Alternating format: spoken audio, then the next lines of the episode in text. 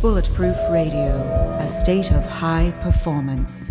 Today's episode is awesome. You are going to hear about several unpublished studies around what meditation and lifestyle does for your mitochondria and for the length of your telomeres. So when you listen all the way through uh, to the end, uh, that's when a lot of the good stuff comes out about this unpublished research that might not hit the academic journals for years, but you'll learn about it here and just a fascinating conversation that goes in directions I did not think it would. You'll really enjoy this episode. What if there was a way to feel younger for longer? Well, there is. Your body needs something called the NAD plus molecule to help you age well. When you're young, your body makes a lot of NAD plus, and that helps you make energy. It helps you keep your DNA healthy, absorb nutrients well, and it protects your cells from stress. But once you hit about 30, your NAD plus levels start to drop. The good news is that longevity scientists have found some things that can help, like niacin, niacinamide, and niagen. They help your body make more NAD plus even as you age. All three of these are in an amazing formula called Qualia NAD plus. Check out Qualia NAD plus risk-free for up to 100 days at neurohacker.com slash dave15 to save an extra 15%. That's neurohacker.com slash dave15, Qualia NAD plus. It's what I use. You're listening to Bulletproof Radio with Dave Asprey. Today's cool fact of the day is about telomeres. One of the things that happens with telomeres is that they promote the replication of cells, so cancer researchers are a little bit worried about that. And scientists just discovered a protein called, this is a mouthful, it's called ZBT-B48 can regulate telomeres. And this compound not only prevents further telomere lengthening in cells that already have abnormally long telomeres, but it might be able to zero in on your cancer cells regardless of their telomere length. So what we're dealing with here is new science says, well, we want longer telomeres to be younger, but maybe some cells like cancer cells have other things going on. And what's happening is that our understanding of these really tiny, seemingly almost invisible things inside cells have a profound effect, and we're starting to hack those. And that's why the episode today is going to be really cool. What if there was a way to level up your energy, get rid of stress, and take more control of your body. Welcome to Quantum Upgrade. This is a new technology that taps into quantum energy to help you feel amazing. Quantum Upgrade has a lot of different products that help protect you from EMF and help activate your body's natural healing abilities. You can expect better sleep, more resilience, less stress, and better blood flow. The cool thing about Quantum Upgrade is that the products are backed by a lot of heavy duty scientific studies, and there's a new measurable upgrade. You can now use Quantum Upgrade to increase your consciousness levels between 1400 and 2200 on the Hawkins map of consciousness. If you don't know what that means, do some research because it's impressive, it's fun to learn about, and it's something that I've come to understand. Ready to try Quantum Upgrade? Visit quantumupgrade.io slash Dave for a seven day free trial. Now, before we get into today's episode, if you haven't heard about Bulletproof Fat Water, this is something that we worked on for a long time at Bulletproof. The idea is you don't want to get sugar in what you drink, but you might want to enjoy something that has more than just water in it. So we suspend micro droplets of brain octane oil that, that creates ketones. So you get fast energy from that instead of sugar. You get a few B vitamins, which also uh, can have an effect on cellular biology about 20 calories in a 16 ounce bottle, sugar free. And on bulletproof.com, we'll ship this stuff to you. Shipping is, I believe it's free or ridiculously affordable on this stuff. And when you look at this, we've got new flavors. This, this one is blueberry that just came out. Uh, there's mango, there's dragon fruit, lemon. Uh, and this is something my kids love it. And if you wanted to stay hydrated and just get a little extra boost from Brain Octane without having a full bulletproof coffee, this is kind of a cool thing and it's totally worth a try. A lot of people now are putting these at their startups. You owe it to your employees if you're an entrepreneur, and you owe it to yourself, no matter if you're an entrepreneur or any other person who's alive. Don't drink diet soda. That stuff is just bad for you on every level. This is a new take on water. It's kind of cool. It's called Fat Water. You get it at bulletproof.com. If you'd like to watch today's episode, you go to bulletproof.com slash YouTube, and that'll take you directly to the YouTube channel and you can check this out. Or if you are listening in your car or at work or something like that, keep listening. Today's guest is Dr. Elissa Epel. She's a Stanford and Yale educated health psychologist studying stress pathways, and she's also a professor and the director of aging, metabolism, and emotions at UCSF. And she's been looking at stress and what it does for aging and your metabolism for the past 15 years. And she found something called early aging syndrome and is looking at clinical trials at UCSF and has co-authored a book with Elizabeth Blackburn on telomeres. So, Elissa, welcome to the show. Thank you, Dave. I'm so happy to be here and get to talk to you uh, almost in person.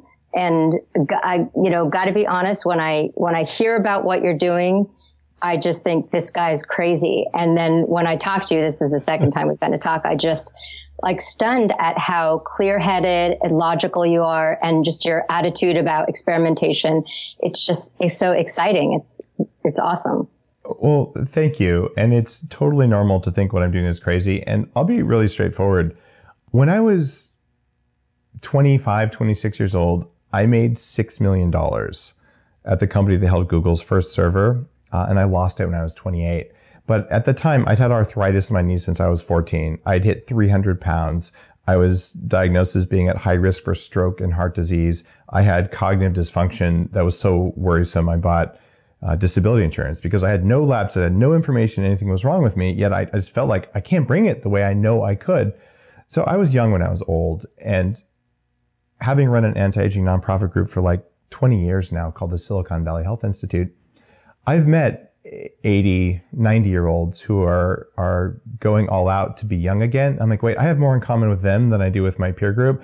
I've got to get on top of this. So my risk tolerance was that of an 80 year old who's like, I got nothing to lose here because I felt like I had nothing to lose. And I, I am married to an ER doctor who's only saved my life once uh, at home. Uh, and uh, so I, I do take more caution than maybe you might, you might believe, but I am a relatively radical biohacker because that's what works for my biology. And the results have absolutely exceeded every expectation I could have had. I have more energy, more focus, more cognitive power, and I look better. like everything I can measure. I'm like, wow, I love my life.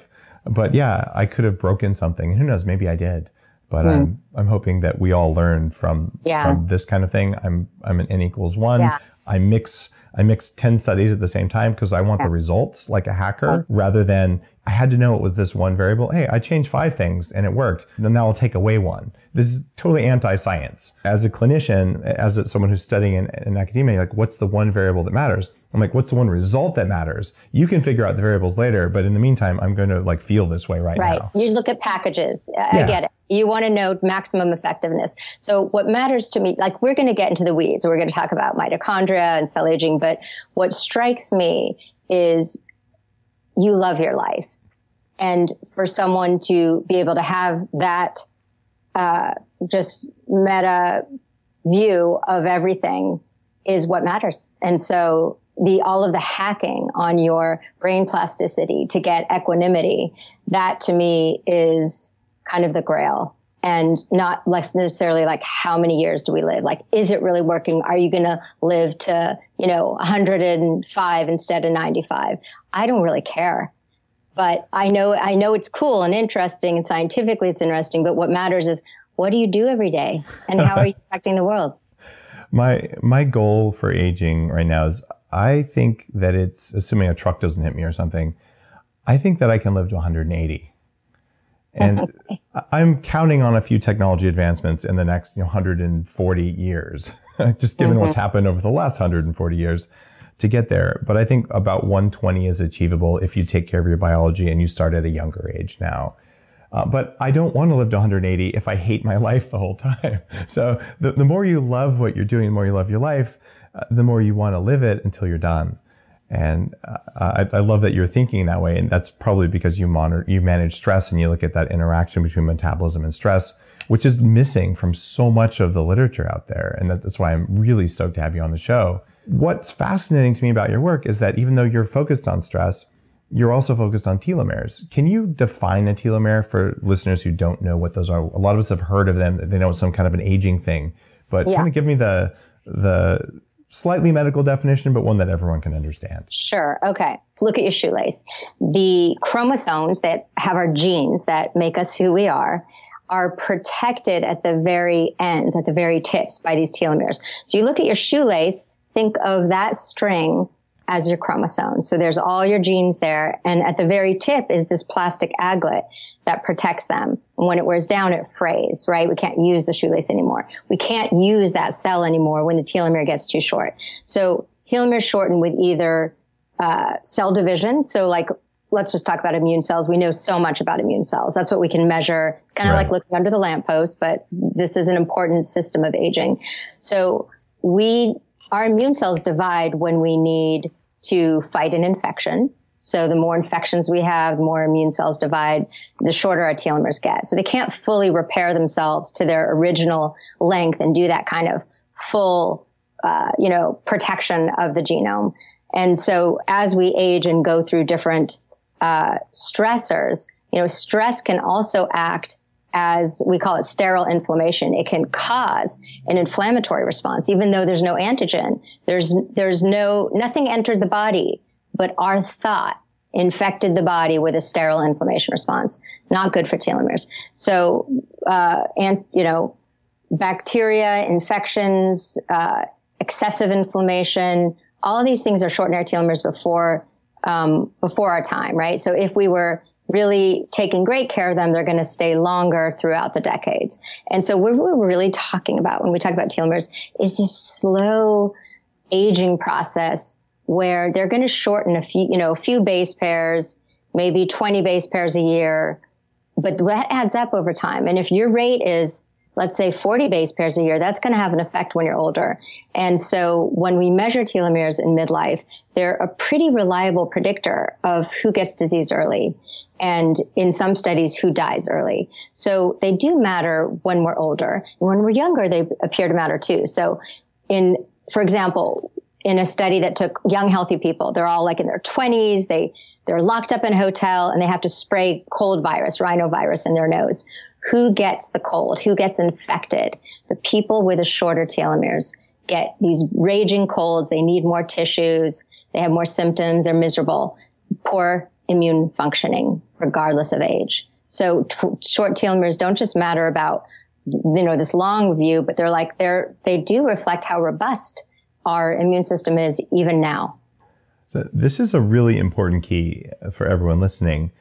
A lot of my work is around resilience and feeling like you have the energy to bring it no matter what life has for you today in fact, that whole state of being bulletproof is, is really about that. None mm. of us are truly invincible, but you're like, wow, I, I just have this, this unlimited well of energy that I can tap into.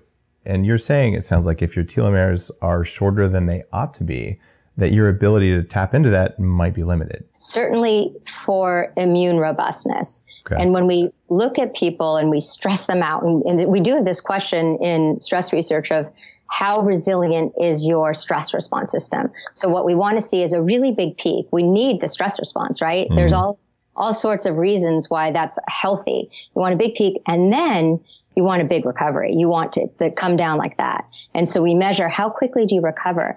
The people who recover more slowly ha- appear to have the shorter telomeres. So whether we don't know what's causal here, but we know that this kind of stress resilience is walking hand in hand with the healthy telomeres. That is uh, that's remarkable, and so this is something that may be hackable. What we don't know, it sounds like you're saying, is if you did something to make your telomeres uh, longer, is that going to translate into a better immune function, or we just know there's a correlation?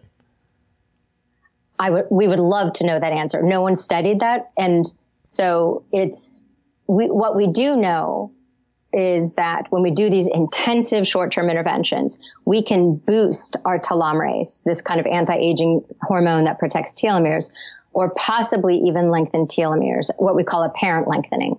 Because on average, they're longer. We don't know if it's like all these fresh, naive cells coming out or not, but we do know these short interventions can appear to you know, improve our immune cell aging. Whether that's going to lead to vitality and resistance and longevity, we don't know. Let's just hedge our bets. So I, I have a, a small tribe of phenomenally successful entrepreneurs and billionaire types uh, who are doing a lot of the stuff that I do. And you know, we we talk about it uh, every now and then because they're willing to spend almost any amount of money because they have it uh, to get more youthfulness. Because hey, if you can have more energy or more time, those are things you don't get back. You know, living a day where you're at half power or dying a day earlier is something they just don't want to do. And like, all right. So some of them are looking at their telomere length. They're looking at, you know, what can I do as one of you know, hundreds of variables to make myself either more functional or more long lived. Uh, do you think that maybe we're uh, too far ahead of the curve because we don't know if this is causal, or is is it is there enough science right now for us to say, you know, having these longer is probably worth doing? Good question. Uh, I do have a good answer for that because it is, tw- you know, 2017. If you mm-hmm. asked me that a few years ago, I would say, eh, you know, we don't know if it's causal. So when I said that stress resilience and telomeres walk hand in hand, and we don't know what causes what, we do know that chronic stress shortens telomeres early. And we think that having more robust telomeres you know, might, uh, it might be bidirectional, but we, we know more about this kind of stress effect on wearing down telomeres. In terms of health, so it, we used to think they were a marker and maybe a mechanism. And now there's all these GWAS studies that have shown us that if you have an index for long telomeres, you are more likely to be protected from heart disease. Mm. And same with dementia and same with a few other diseases of aging. So this is as causal as we can get in humans, right? We, we can't create at this point, we can't create longer telomeres and see if that helps someone live longer, but we can see if root cause of long telomeres, genetics directly predicts disease. And it does. Now there is a twist. There's a double-edged sword and you mentioned it already, which is how long should your telomeres be? Do you want them as long as possible? Um, what do we know about really long telomeres? they now predict a whole family of cancers. So we really just, what we're really talking about is how, let's just try to be in a really healthy range on the long end, but not too long. So it's a, you know, it's a balance. It's just like everything else in life, moderation, balance. We don't want to, you know, I, I, supplements seem to be causing nudges in a healthy range, but you never know. If you're prone to cancer and you're taking a telomerase activating supplement, how do you know that you're not pushing yourself over that edge so that you're at increased risk for cancer? I don't know. I'm just saying it's it's it's kind of playing with fire. It's so funny because almost everything that we know biologically as humans, we sort of go good and bad. Mm. So if it's good, I want more. If it's bad, I want less. But the reality is that there's a U-shaped curve for almost all these things. Like take mm-hmm. table salt. Uh, the current recommendations for salt intake are so low that it increases heart disease risk or heart attack risk because we're not getting enough salt and salt is required right. for a stress response. Yet way too much salt, uh, probably maybe six or more than six times right. the current right. RDA right. might be bad for you as well. So where do you need to be? Same with cholesterol. If you have very low cholesterol, your odds of dying from all cause mortality go way up. Right. So it's the same. It, it appears now with telomeres uh, from what you're saying here that if you have extremely long ones, like an eight year old, you might not want the cells in your 50 year old body growing like those of an eight year old because that would tip you towards cancer do you think that we know the right length? Like, do you want to be 20%? You want telomeres that are 20% uh, longer than average for your age? Is that, is that a good rule? Like, do we have a rule like that? You know, we don't have great okay. norms, but I'll tell you how, how I think about it. When I look at the, the overall big picture of the literature, I don't want genetically long telomeres. Those are pretty reliable predictors wow. of cancer. When I measure my telomeres, I want them to be longer. That's related to lower risk of cancer, the actual telomere length. Um, you know, there's always studies that are exceptions, right. but in general, it's what this kind of result, telomere length is this product of all these different influences, lifestyle, genetic, stress, chemical exposures. And so when you measure it live in, in, you know, you're looking at like the result of all these different inputs. And that's when you want to see longer telomeres. All of the things that we know lengthen telomeres, all the natural things are healthy and not going to put us at risk of cancer. So in our book, which is why I thought you would think the book is boring, rather than focusing on the hacking pieces. We, we know how to hack telomeres in a sense, and we can talk about that, but we focus on this kind of set of behaviors mm-hmm. that carry no risk and that we know stabilize telomeres. And so, like, I'm not a doctor, so it's very easy for me to have a strong opinion about certain psychological, behavioral, uh, and chemical um, ways to live. But it's but I wouldn't be out there saying, and if you you know you should also be doing these extreme things to hack exactly because of you know because of the risk and because of this U-shaped curve. So you as a hacker, like how do you deal with that U-shaped curve? How do you know when you are in the healthy range and not you know in the high risk range? because you've hacked too much? Uh, it's entirely possible. In fact, I can tell you there have been times when I'm certainly at higher risk for some things or another uh, because an experiment doesn't do what you want it to do. But I, I tie it all back. All the diseases you mentioned so far, Alzheimer's, cancer, heart disease, they're all tied to inflammation. And inflammation is always tied to mitochondrial dysfunction. That's why Headstrong is really, it's, it's about how do you hack your mitochondria. I do feel very safe saying increasing mitochondrial efficiency, having more highly functional mitochondria makes you a more powerful human being and lowers your risk of all diseases. Uh, now, that's not to say having extremely long telomeres wouldn't increase your risk of cancer, but having like kick-ass mitochondria is anti-cancer. And so all of my hacks eventually roll back to yeah. how do I make it so that the power production systems in my body work really, really well? And I, I feel pretty yeah. safe from that front. But, you know, if I take a high dose of some supplement. Like I'm taking a, I just bought a, a kilo of a white powder from China uh, for two thousand dollars. I'm not going to name what that is yet. I don't want I don't want everyone listening to go out and buy that stuff. I'll tell you if it works, but I can tell you it's making a difference. And when I give it to my dog, he's 12, and I swear he's like he's seven again. Like the difference in a week was overwhelming.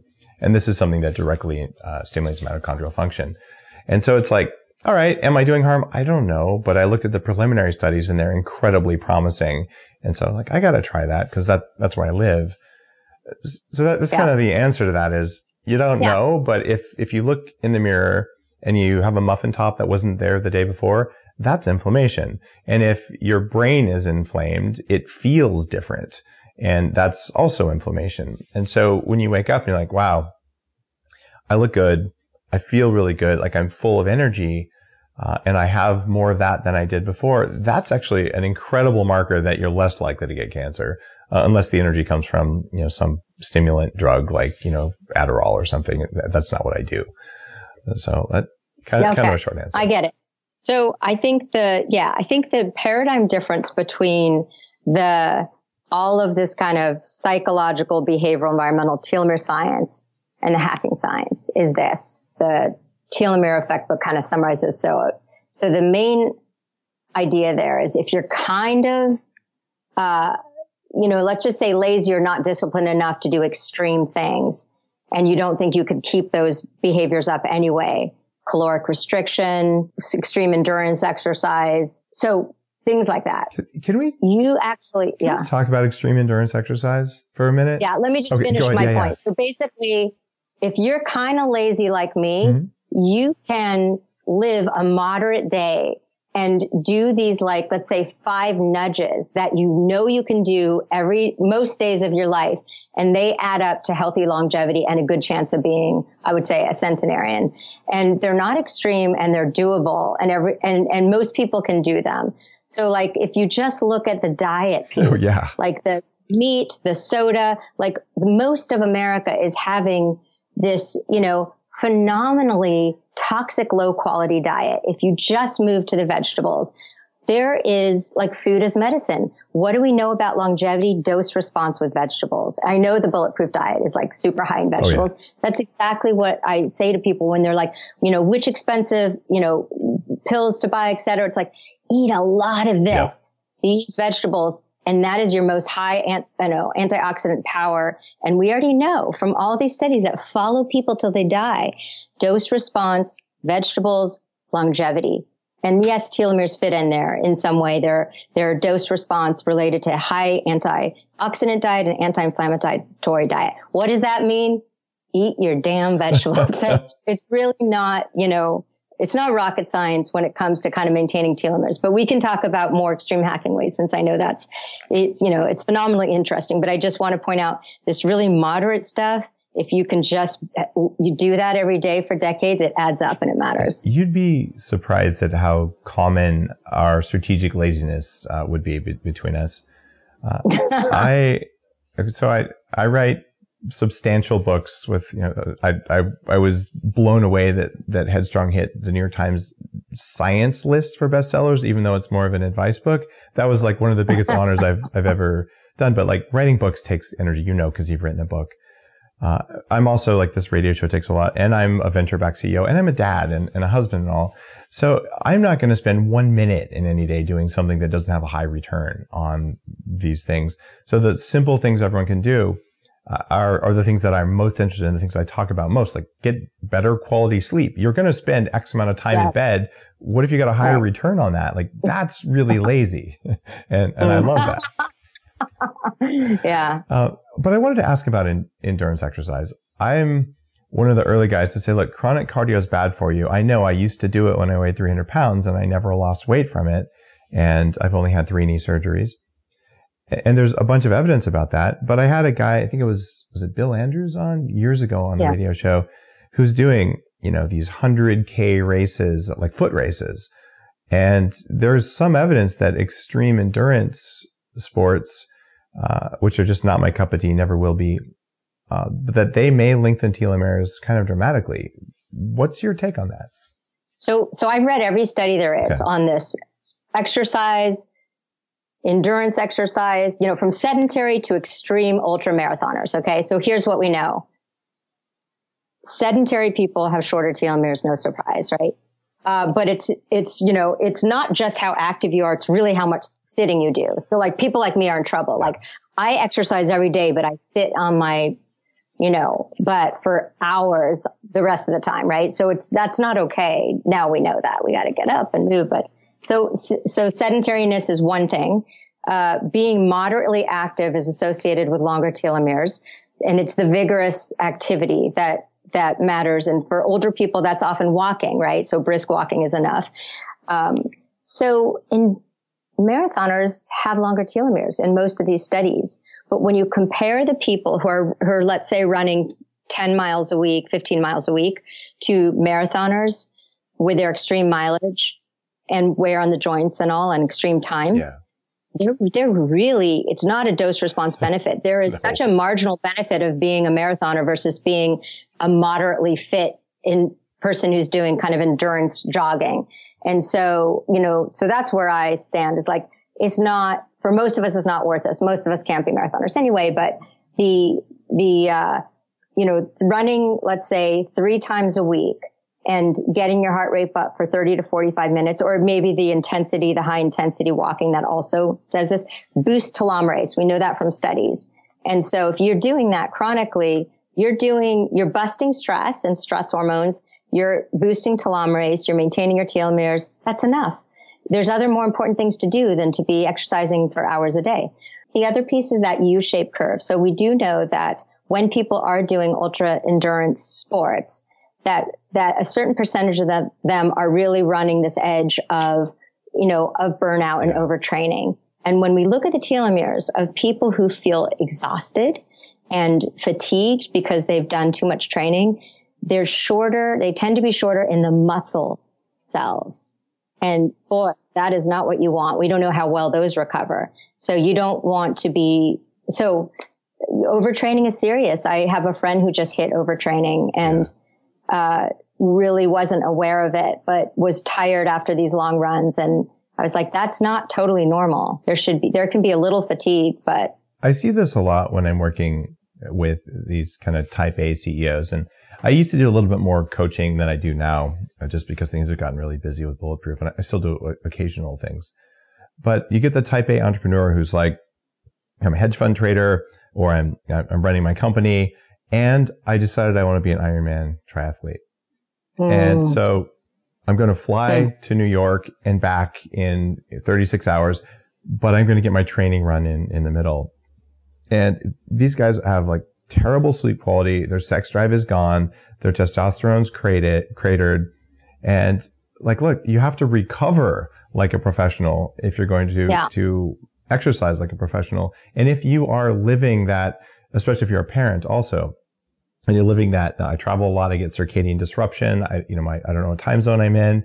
Uh, maybe you don't want to go lift heavy things and run for five miles, uh, even if it feels good because you got endorphins from doing it. It's coming at a cost. And, and that's that high end of the U-shaped response curve yeah. where you're getting stress. And yes, it feels good to get exercise stress, but it might not be the kind of stress that's going to make you live longer or perform better uh, in the long term. You right. agree with that? Absolutely. Okay.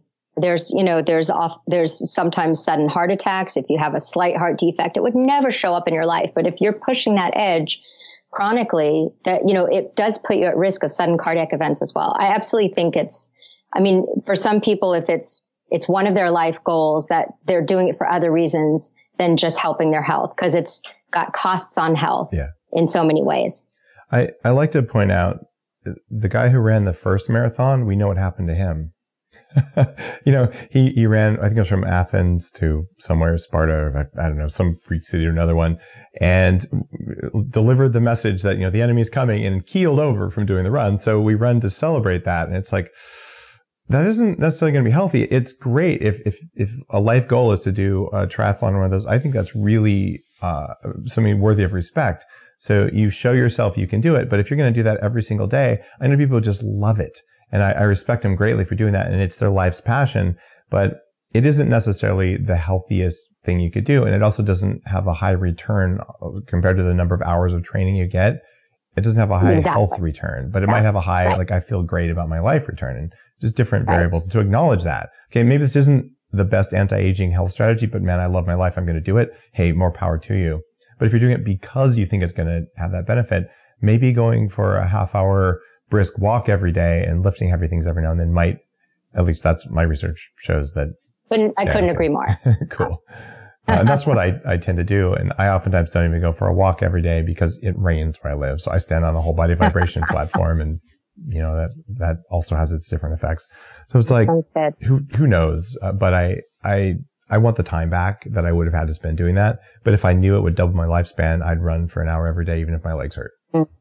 So what's with the lifespan and the ultra longevity? What are you going to do in those extra years? You know, there's a lot of industries that need disrupting still. so I played a, a big role. Uh, the very the very first product ever sold on the internet, first e-commerce before we had the name for e-commerce, was out of my dorm room. It was a T-shirt that said "Caffeine, my drug of choice." And the second product sold was actually wine. The guys who ended up starting wine.com ran virtual vineyards. So way back in the early days. And then early, early cloud computing, I played a meaningful role in that, uh, which was around disrupting telecoms. And now it's about disrupting big food. Like we've got to do something about this problem. And I, oh. I'm doing, you know, this neuroscience company, 40 years of Zen, and I've got solving the world's junk light problem with, uh, the True Dark company. So I, I'm starting things and I feel like I could spend a hundred years, uh, moving what everyone does so that we just build the mm. environment around us so that mm. it's self-replicating so we can make the environment stronger in and of its own self increasing soil quality but most importantly when you build an awesome environment around you it talks to your genes it talks to your mitochondria and then we're all better off so I, I feel like that's mm. a big enough problem that might take me more than 100 years and if i can make myself strong and have a great time doing it and uh, and just build a world where people thrive and the world thrives hey that's yeah. a big problem I, I could spend my time doing that and if i'm wrong and all i'm going to do is sit around and meditate okay maybe i'll do that i have no idea That's a great answer, Dave. um, what about you? How long are you going to live? That's a really good question, and I want to live as long as I'm healthy. That's my answer. as long as I. So the Jeanne Calment, the woman who lived to 122, she wanted. She said she wanted to keep living because she can still do stuff. Yeah. You know, she was still riding her bike around that little French town. So anyway, um, I have, we all know what it's like to be sick and it's, and it's no fun. And, uh, so, you know, that's a taste of what it's like to be old. It's really no fun yeah. to be, have inflammaging, be in chronic pain. Uh, so anyway, I mean, I, I really think we're moving toward a phenomenal extension of health span and thriving, right? The exactly what you were talking about of people being able to use all those years of life and wisdom and kind of that investment in social capital that we all care about mm-hmm. and be doing wonderful things in our older years together. I love that vision. I, you know, what we haven't talked about, we don't have to dwell there is like, so that is where some people are, are going. We're having a, an extension of health span, but it's really specific to people who have privilege. Oh, and yeah. so then we have majority of people, low income, low education, minorities, they're not, their lifespan is not extending. And they're the ones who are having these long, pro, prolonged disease spans as well as shorter life. So what are we, you know, how are they going to benefit from any of this research? Eh, there's actually a couple things there. When you talk about living as long as you're healthy, uh, when my grandfather was in his 80s, he after a couple of years of allergy shots, he developed an autoimmune kidney condition. He he recovered from it to the point he was going to need dialysis a couple times a week. And he, he sat down and he said, you know, here's the deal. What am I going to do? I'm going to sit down. I'm going to watch golf for a while on TV and I'm going to have to do this painful dialysis because I think I'm done. So he gathered the family around and said, I'm only drinking wine. No water, nothing else. Uh, I'll probably be gone in three days. And it was a conscious decision uh, and he goes, I'm kind of excited about dying because I've never done that before. So, you know, mm. like a, science, a scientist to the yeah. end. Uh, and, and yeah. he passed away, you know, with uh, you know, all of his family present and all, all of that.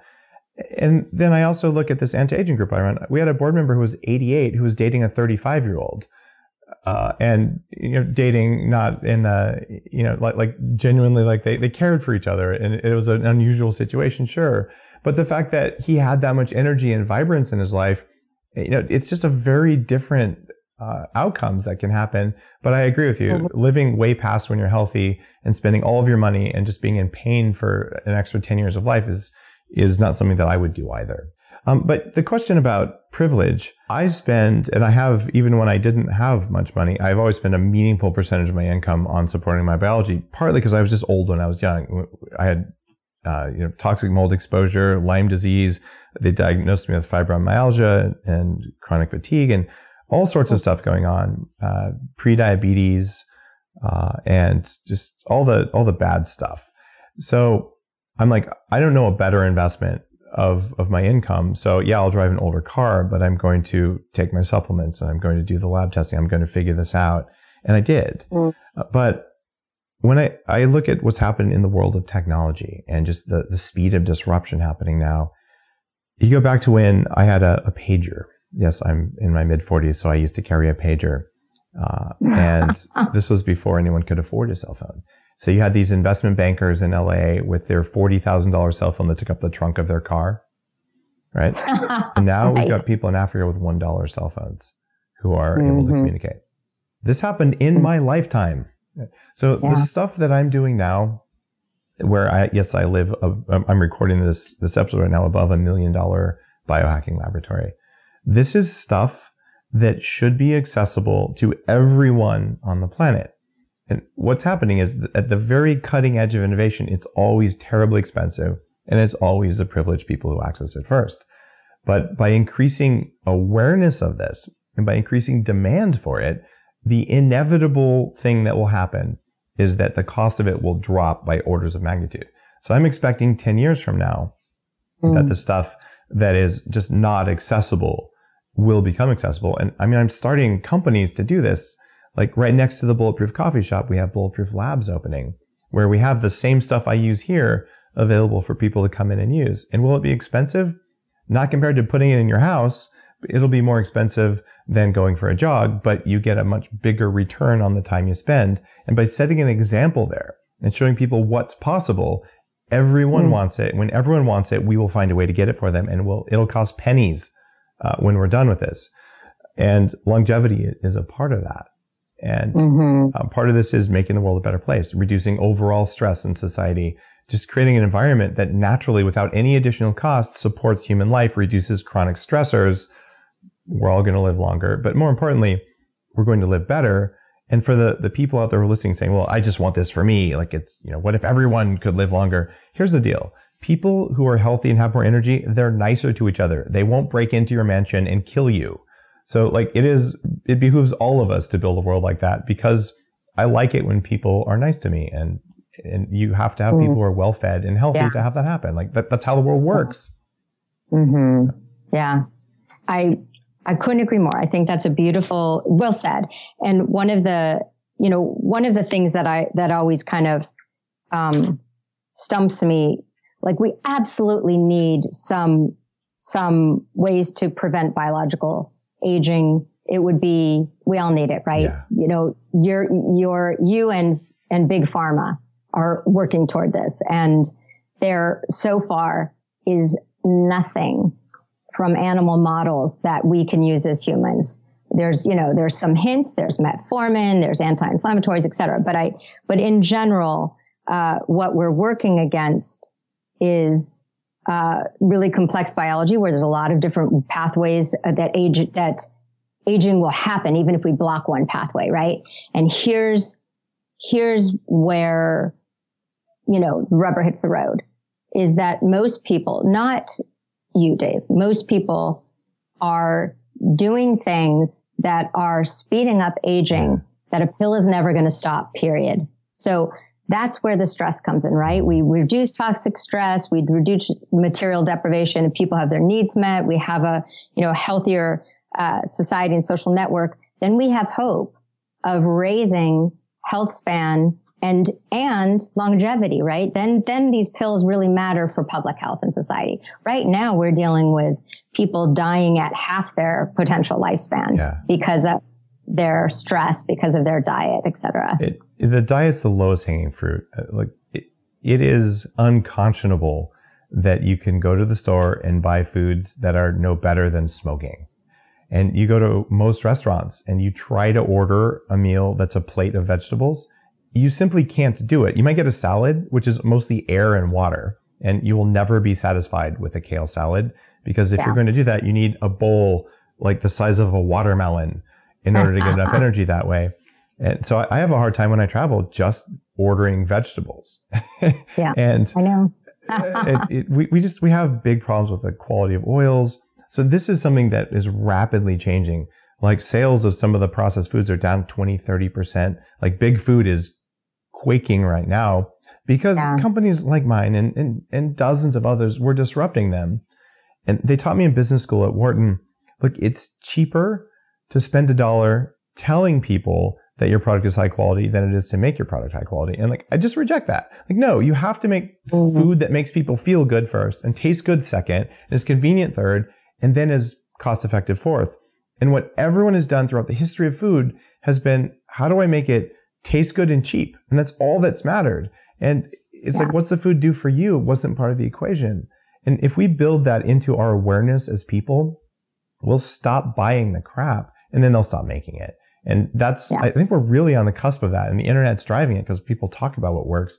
When you see someone just lost 20 pounds without feeling any hunger and like, oh yeah, it was yeah. kind of a side effect. I just like how I feel. That's the goal. And when we do that, I think we're going to see longer telomeres.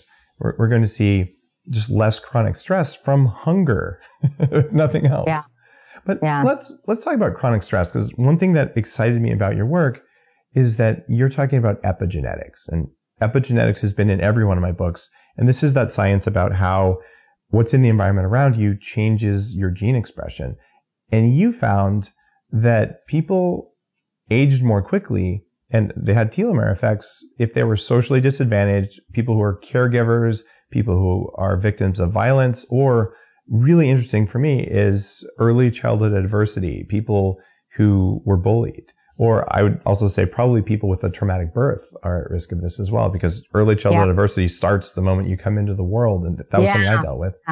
So, right. So all of this is, I mean, this, this whole body of work on stress has been building up. And we know that this adversity in childhood. So, you know, really child abuse, neglect, material deprivation, uh, serious social economic adversity, those things appear to shorten telomeres. Yeah.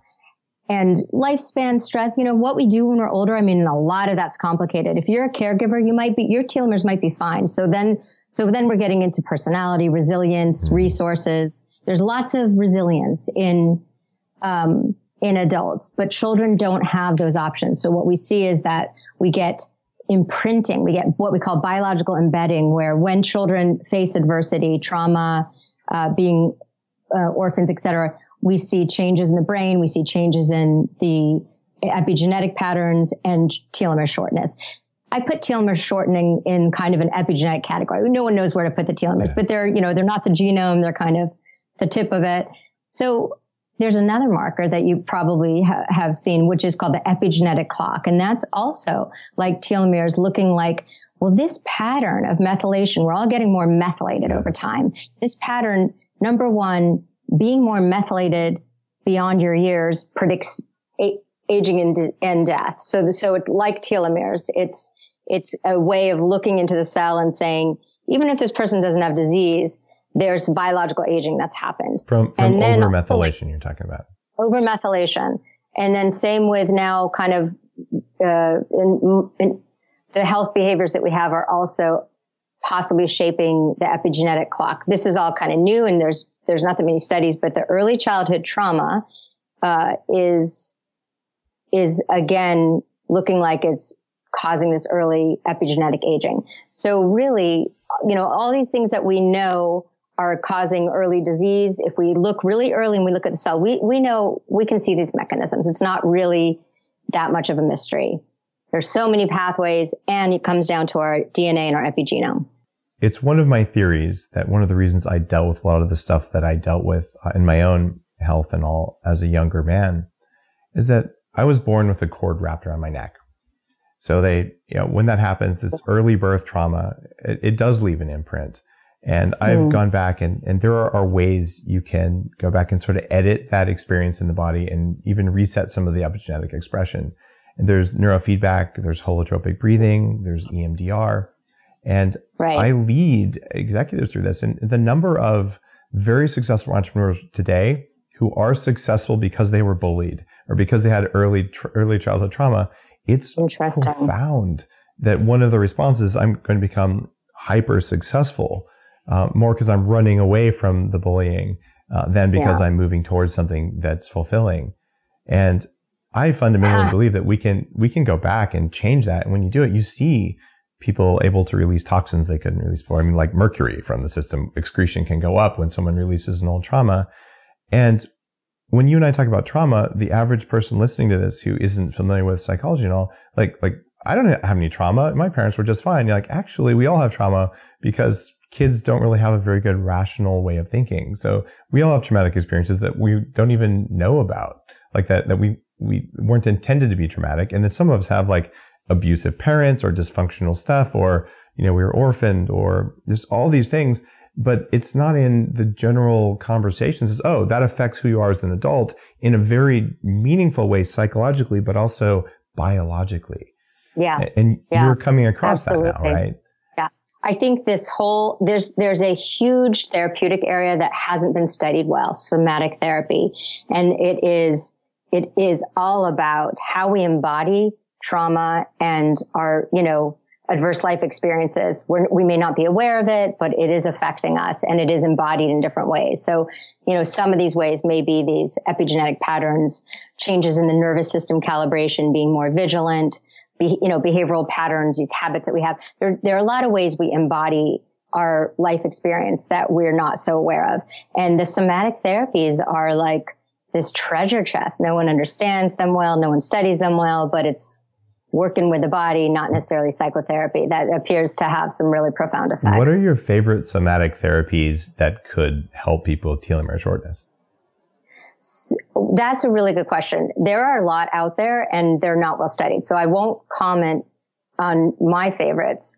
I, I do, uh, I know a lot about the mind body yeah. exercises and all these, the, the kind of Eastern Asian practices because we study those. And, right. uh, and I personally have a good positive addiction to, to certain types of yoga. So for me, that's like, you know, talk about kind of placid, high vagal tone states where I've like gotten rid of, you know, I mean, for me, it like kills rumination. It's a meditation. And of course, and it depends on the, the right teacher and the right type. So it's not just any yoga. Um, but, but in terms of this, your question about like, how do we, um, how do we get rid of some of these experiences we not, might not be aware of? One of the things that we know from research today more than we ever have is that our prenatal experience is so is so profound. Yeah. And we will never know what we inherited. But when we study, let's just say the big ticket items, we're like, did someone die when you were pregnant? Did you get divorced? did you, you know, suddenly unexpectedly lose your home or your job? The big things, those predict telomere shortness in the cord blood. They predict worse pregnancy outcomes, smaller babies, you know, worse metabolic health as an adult. So like they're, they're imprinting. That pregnancy period is, you know, literally a cri- critical period. And we don't really think about that much. We can't do anything about it, but it did partly shape us. And what we can do now is, of course, support all of the pregnant women around us, right? Because that is like precious yeah. moments uh, where they need support and not, to, you know, to be protected from toxic my, stress. My very first book uh, was called The Better Baby Book. And it's all about pre and perinatal stuff you can do. Because if you want to really have an aggressive anti-aging strategy, it starts three months before you're conceived. and like your parents have to do it yeah. for you. And the people who really benefit the most are your grandkids because it's multi-generational, right? And I, uh-huh. I'm, I'm grateful that you brought that up because yeah, the stuff that happens in the womb is so impactful. And especially in the US, we've built this, this really kind of fearful, toxic attitude towards pregnancy as like a medical condition. And it's kind of a special time. Uh, so anytime, just if you're listening, anytime you have a chance to be nice to someone who's pregnant, you're really doing yeah. a huge favor because we have the most leverage of any time in a person's life in the womb. And the leverage yeah. you have to affect how, how well you live and how long you live, it drops off with time starting even that early. And, and so yeah. you want to get the most return on what you do. You know, open the door for someone who's pregnant or carry her groceries out. like that can have a much bigger impact than right. anyone would and ever things imagine. Like, right. And antecedent leave, like, because it's not just that, you know, you're all of a sudden ready to have a baby. Like you should have a whole transition period of restorative relaxation and support before that baby's born, not like the week before. Yeah. Yeah. We're not good at that. Scandinavian countries do this antecedent leave. It's, um, it's funny you say that. My wife is Swedish and she runs a fertility coaching practice. She's an MD. Uh, and uh, that's a big part of what she tells her clients who are mostly mm. entrepreneurs and celebrity types. And it's like, look, you need to chill if you want to get pregnant. Yeah. And while you're pregnant, you can't fly all over the world uh, because it's really rough on you, but it's also rough on the baby. It, right. But getting, you know, nine months of chill time is really hard to do right now. Yeah. Yeah. One of my postdocs had cut her leave to one week before the baby was due. And I was like, no, you know, you're starting now. You need more time. And she just wrote me and said, I didn't even know how much I needed that yeah. extra few weeks. And, uh, you know, it's, it probably changed a lot of biochemistry. So, so there's a rat study you would like. So no one studied like the stress effects on, on rat mamas and then the pup effects right. with telomeres. Uh, I'm sorry, they have. So like stressing out, uh, stressing out mama chicks causes shorter telomeres in the birds. But I wanted to mention a grandmother effect. This is really cool work by, um, Susan Ozanne in the UK. When these little, uh, these mice are deprived of protein, there's a grandmother effect, meaning that mice is, uh, then having babies where the eggs are affected and it's the granddaughter that comes out with really short telomeres and ovarian aging and, and she can block it. CoQ. So CoQ enzyme is apparently really protective for this epigenetic transmission. We don't know about in people. I shouldn't have told you that. Now you're going to try it. No, just kidding. well, you can't get pregnant, Dave. We can't. We can't do that experiment. I, I, had a chance once to ask uh, Craig Venter, the the guy who created yeah, the Human Genome Project, the first human to uh, to sequence his entire genome. And he's on stage at a small conference with Peter Diamandis, one of my favorite conferences uh, called Abundance 360. And I said, Craig, you've got you know, 20 years of data and all this stuff And what advice would you have based on all that data right now? Or should we all just have pizza and beer and wait for more knowledge?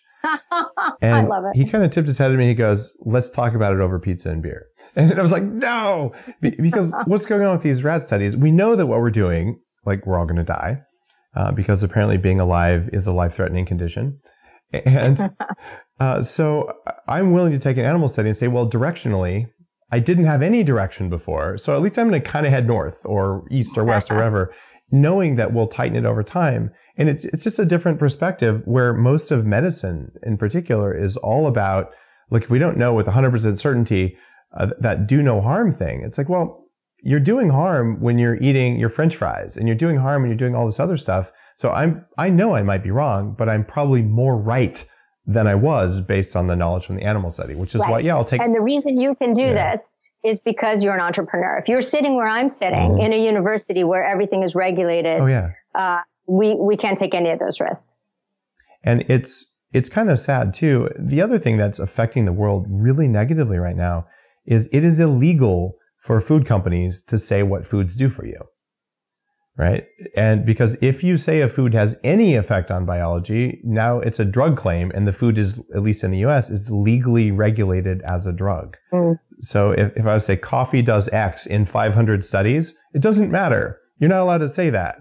And it's like, well, wait, what's going on here? So now we have this, this just weird, mm. like kind of lack of free speech around this. And the cool thing is social media and the internet are, are breaking that, where people will talk mm. about the studies and they'll say, well, I tried this and it worked. And then you have 100,000 people who tried it. And then you get their data using something like Viome that looks at changes in gut bacteria or using one of the tests you talked about with mitochondria. And all of a sudden we have enough data to say, you know what? We might not know why it works, but it works. And we can say that and then do a rigorous academic study. And we just mm-hmm. couldn't do that because mm-hmm. the data, we couldn't gather the yeah. data before. So I'm, I'm more excited than I've ever been about the chances yeah. to do that. It's, I'm so excited to hear what you find. You're obsessed with mitochondria. I'm going to tell you about what we found oh, yes, yes. recently. Not published Please yet. do. So I've been working with this uh, uh, young mitochondria researcher, Martin Picard at Columbia, and we've been taking blood from people looking at their how high and active their mitochondrial enzymes are, like controlling for total mitochondria, right? We're just like, how potent are they? Nice. And here's what we find. First of all, we find that if you are a caregiver, a mom with a child with a chronic condition, you have dampened enzymes. This isn't, this is depressing, but not too surprising, right? That's as a group. But then you look inside the group and you say, wait a minute. We see these caregivers with like really good mitochondria. How are they different? So then we look at their day. We examine their day. And what we've done is we have asked them from the moment they wake up, we say, how much are you looking forward to the day? How much are you worrying about the day? You know, how happy are you? How stressed or anxious are you? Right. So we're constantly looking at what we call kind of not just affect and emotion, but like appraisals of like, what's going to happen, good or bad? Wow. You know, when it really comes down to it, it's kind of like threat or challenge. Are you really kind of threatened and concerned that you are going to do badly or something bad's going to happen? Or are you kind of seizing the moment and you're seeing opportunities and hope and gain, right? So those are uh, what we call threat and challenge. So we examine this when they wake up. We examine this when the, their most stressful thing happens to them that day. Maybe child has a tantrum.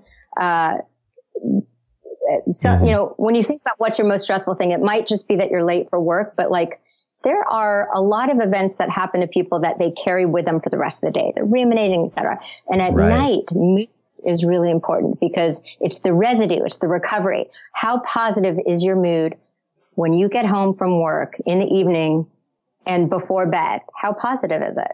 And so that we, we checked all the times of the day, mm-hmm. morning, uh, after stress, evening. And here's what we find. The women with the best mitochondria have higher positive affect when they wake up and when they go to bed but especially bedtime. Wow. And so it's that really, it's that kind of recovery mood, that residue from everything that happened to us.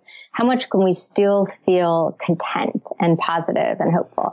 And that matters, even if you're a caregiver. Wow. And that is tied mitochondria activity. So we're going to go after that and look at it, you know, on a daily basis and really see, can we move around mitochondria? Can we boost positive affect and boost those enzymes? Well, I, I, would love to talk with Martin also. Um, so if you make the introduction, I'd be grateful.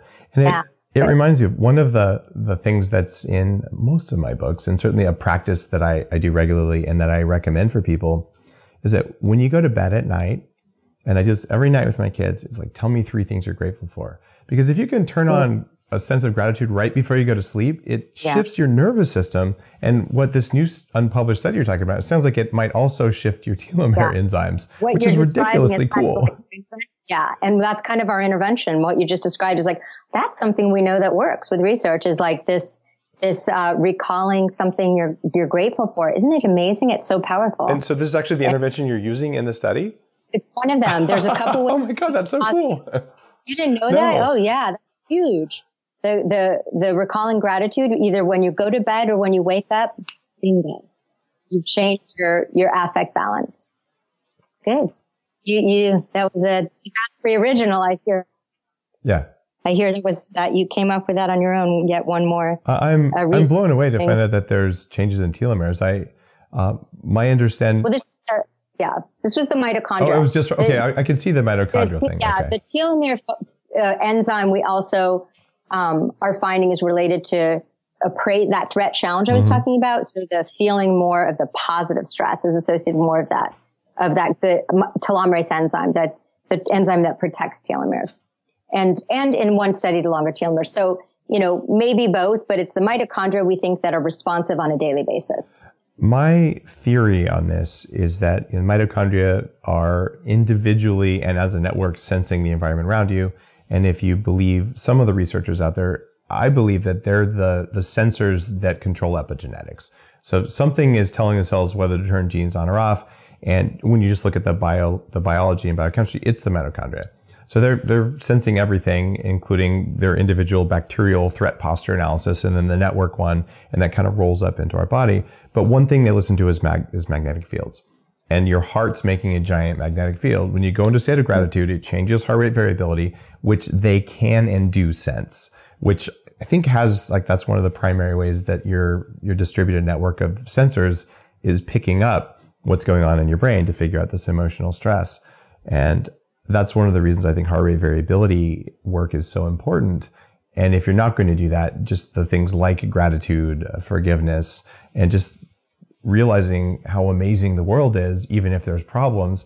It, for me, it's it's made me a more functional human being, and whether or not it's affecting your mitochondria or it just affects the quality of your life, I'm willing to do it. And maybe 20 years from now, we'll also find out like it affects the invisible leprechauns yeah. that control us all. I have no idea, but there, there's all kinds of stuff we don't know.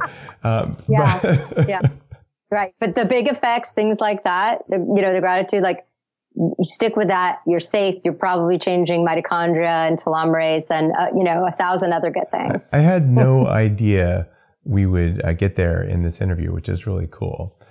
How long does it take for a gratitude practice or meditation or yoga or any of those in order to affect your molecular dynamics, to affect your biology? That's a fabulous question. Uh, there is, so the study that we're about to publish is mind blowing and we probably won't get to publish it for years until it gets through a lot of skeptical reviewers. But we basically found that within three weeks of an intensive uh, meditation retreat, beautiful place, mm-hmm. you're eating vegetarian food, uh, there was telomere lengthening in the in this group. So that's a very short period for change, but it was an intense change, right? We're changing sleep and stress yeah. and diet and they're meditating. So they're also t- turning on restorative activities. Um, so we don't know what happens in a day. And to me, it's all about the moment and the day. And those are the units that add up mm-hmm. and make it a three week effect and then make it a year, you know, a longitudinal effect, et cetera. So, um, that's all we can control anyway, right? It comes down to to this very moment. Well, I'm really excited to see uh, to see that study when it comes out. And in the meantime, I know that there's long-term effects. I've done lots of personal growth retreats, and uh, you've inspired me. Now I'm going to I'll chat with you offline about the right types of telomere testing. But for the 40 years of Zen program, where it's you know five day really intense neurofeedback, uh, I will, at least for a few guinea pig people, uh, I will get some data on that because it, that'd be really awesome. fun. I'd love to see the data. Okay. All right. It, Wonderful to talk with you, Dave. It's a deal. Well, I have one more question for you before uh, before we go. Okay. If someone came to you tomorrow and they said, Elissa, I want to perform better at everything I do as a human being, what are the three most important pieces of advice you have for me? What would you offer them? There's this pill. No, I'm just kidding. So best answer ever. Not, you know, you know, my answer is going to be, it's actually things we've already talked about. Um, so one of them is, let's just say two psychological and one behavioral, okay. right?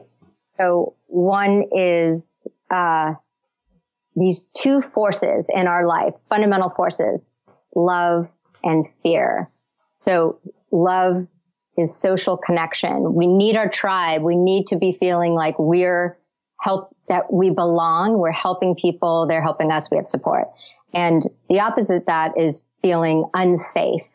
We don't feel safe when we're isolated and we die earlier when we are feeling socially isolated, et cetera. So we need to boost up social connection and that also means our connection with ourself, right? So then that, that gets into being able to know our mind and, and live with our ridiculous ruminative processes where we pay attention to negative more and do some corrections on that. And so that we can be equanimous in the moment. And that's, you know, whatever it is for each person. Meditation's a great way, but there are other ways to get there.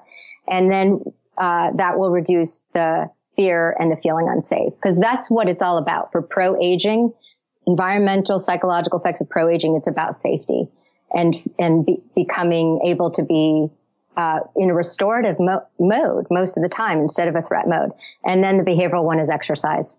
So not too much but it's got to be vigorous. All right. It's gonna you know clean out the cells and help our brain uh, you know be in our, let us be in our very best state, our true essence, and not our threatened, overwhelmed, cognitively overloaded self.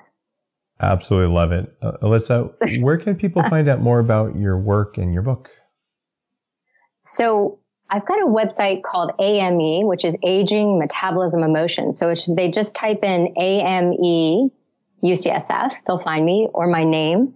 And on my lab website, in our um, Aging Metabolism Emotions website, we have uh, a link for the telomere effect where we say, if you want to understand where to get your telomeres tested and what the pros and cons are, this is our bottom line as of today. It always changes. There's always new work, but Liz Blackburn and I wrote to, up uh, our thoughts on telomere testing as well as the different tests. Um, and it also, uh, of course, the you know the book is called The Telomere Effect. It's easy to get. It came out in um, January. Also made it to the New York Times bestsellers under Science, and I agree with you. That was an important Isn't category. That so cool. It feels so good, right? yeah. Um, and uh, you know, so I have events on the website. We always have conferences and retreats and fun things for boosts of science and contemplative practice. Well, thank you so much for being on Bulletproof Radio. I absolutely appreciate it. And what a fun interview. Thank you so much. This was great fun. I learned a lot. if you like today's episode, you know what to do. Go ahead and pick up a copy of The Telomere Effect. And while you're at it, go to Amazon and leave a review uh, for Liz Blackburn and Elissa Epel, the authors of that and maybe do one for Headstrong as well. Because as authors, we totally look at those reviews on Amazon. It's one of the, the simplest things you can do to show some gratitude. It'll take you literally 30 seconds, but we notice. so thanks for listening, and I'll see you on the next episode.